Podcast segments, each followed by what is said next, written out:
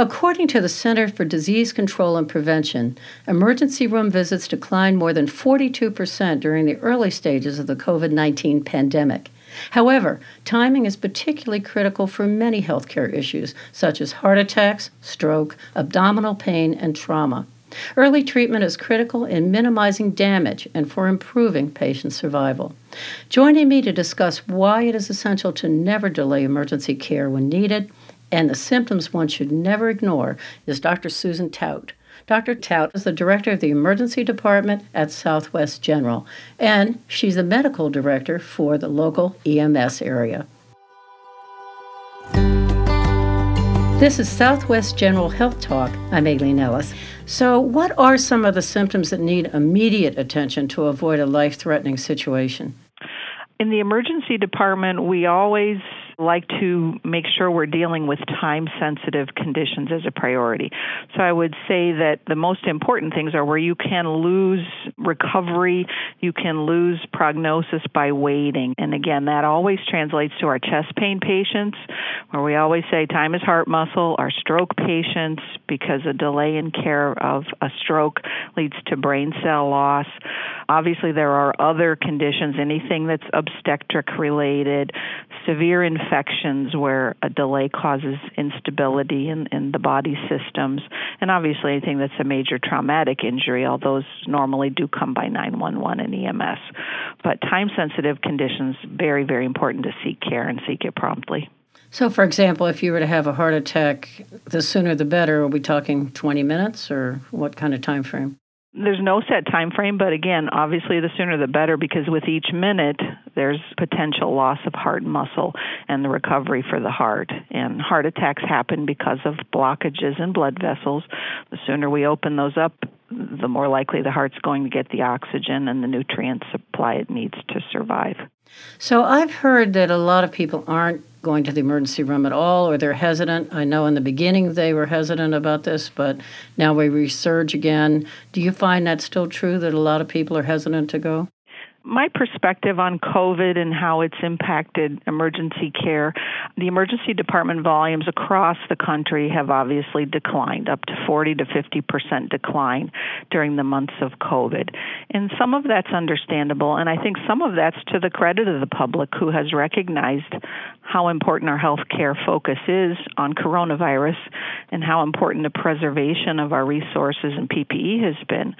I think we've seen a little bit of recovery in that, and obviously, we want patients with those time sensitive conditions to continue to seek our care, to continue to feel comfortable coming to the hospital.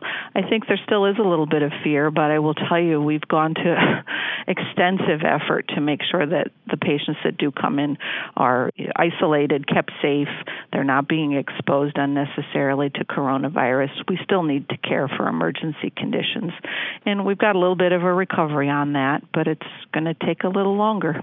So, tell me about some of the procedures and the protocols you put in place to keep people safe in the ER.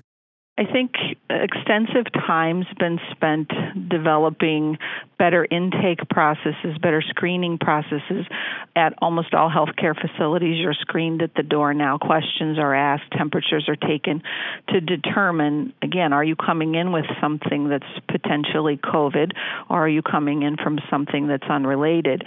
In our particular emergency department, we split the population. Those coming in with infectious or respiratory symptoms go one direction. Patients coming in without those symptoms go another direction. All of our staff is masked. There's extensive cleaning and sanitizing protocols. All patients coming in are masked because, as you know, the symptoms aren't often clear cut for coronavirus. But we've split our population. We've spent a lot more time focusing on, again, isolation, sanitizing process, containment, and just educating the staff on how important, again, not translating coronavirus to someone who isn't coming in with it is. It's been a very split flow of patients in our department necessarily. And does that include many of the pieces of equipment that might be used, like x rays or anything else like that? Oh, absolutely. And again, our radiology department can speak to that more specifically, but more cleaning is involved, more downtime between patients if we do have someone who's suspect, using only areas of the hospital uh, for COVID type patients versus everyone. Again, each department is responsible for their own set of different measures, and that involves our environmental health people too, the way they clean a room, how much downtime there is in the room after cleaning it it's been a lot of effort involved in trying to stay ahead of the virus. So, what about calling 911? I always have this image of all the ambulances picking up anybody who calls, and it could be a COVID patient or it could be a heart attack patient. Yes, you're absolutely right. And interestingly, we have a very collaborative effort here in Northeast Ohio. All of our systems are involved in the development of our EMS protocols. So no matter where you call from Northeast Ohio, it's the same approach to a patient. We spent the first, oh, probably four months of this year actually developing COVID specific EMS protocols where in the early stages, patients with minor non emergent things were actually signed off. Patients who didn't have coronavirus symptoms were often given options if they were stable enough, and those that did have coronavirus potential. Lots of, again, personal protective equipment by our paramedics, a lot of training in helping them to recognize signs, symptoms, and management of those patients.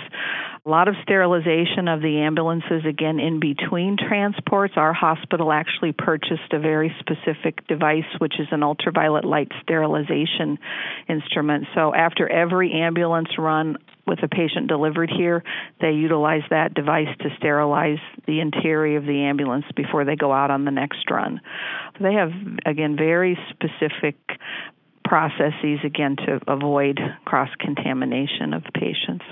So, given all that information, when should I call 911? If it's a time sensitive condition, absolutely call 911. We're blessed in this area with highly trained paramedics. They know how to intervene on strokes, on chest pains, on anybody with a neurologic change, on severe infections with blood pressure or cardiovascular instabilities. Again, if there's any potential for decline in a status quickly or a time sensitive condition, 911 should absolutely be utilized. And finally, when I think through this process, I know when you really need it, maybe you don't think this far, but I'm sure my relatives would. Say I'm having a heart attack and I really know I've got to go to the hospital. Once I leave the emergency room, how do you protect me in the rest of the hospital? There is just as extensive process on the rest of the hospital. There are cath lab procedures, there are bed procedures on all of the floors. Our medical attending staff has been very extensively trained on how to maintain personal protective equipment. Lots of training on the in house side once the ER's departed has been as elaborate, if not more so, than what we do in the emergency department. Do you do COVID testing on that section as well as the rest of the hospital? Yes, the COVID testing remains a challenge, I think, across the country, but we test in the emergency department. We have a rapid test that can be utilized for anybody that's needing immediate placement or an immediate procedure where we want to know, again, to what extent do we need safety precautions. We have send out tests that are back within 12 to 24 hours on the additional population. There are multiple algorithms on how you test, who you test, when you test. but yes, we can do testing anywhere in the whole hospital as well as through our office practices now. Is there anything else you'd like to add? I guess I would like to add that one of our biggest challenges in keeping the public safe and keeping our patients safe is our limited visitor policy. And that's, again, a very difficult thing for us as providers, especially with limited time in the emergency department and sometimes with families having the wealth of information that you need to work somebody up. But we've been very limited in allowing visitors into rooms. And again, I hope that's recognized as a safety precaution for the visitor for the patients, for our staff as we work through this really challenging and puzzling time. But just to be aware, it's not meant to limit anybody, it's meant to keep people safe. And I'm sure you can have the person check in either with the nursing staff or something in the emergency room to find out how things are going. Yes, we do our best as far as our care providers, nurses, and physicians alike trying to make trips to the waiting room, trying to collect cell phones, trying to circle back with family members. But we also do recognize sometimes it's hard for those folks not to be at the bedside with their family member who I'm sure is anxious and stressed just by the fact that they're here. but yeah, we do our best to communicate.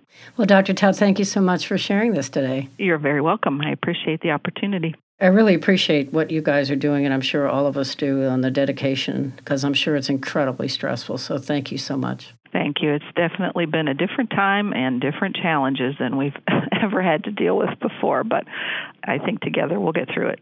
To learn more about what Southwest General is doing to keep you safe, visit swgeneral.com. If you found this podcast helpful, please share it on your social channels and please check out the full podcast library for additional topics that may be of interest to you.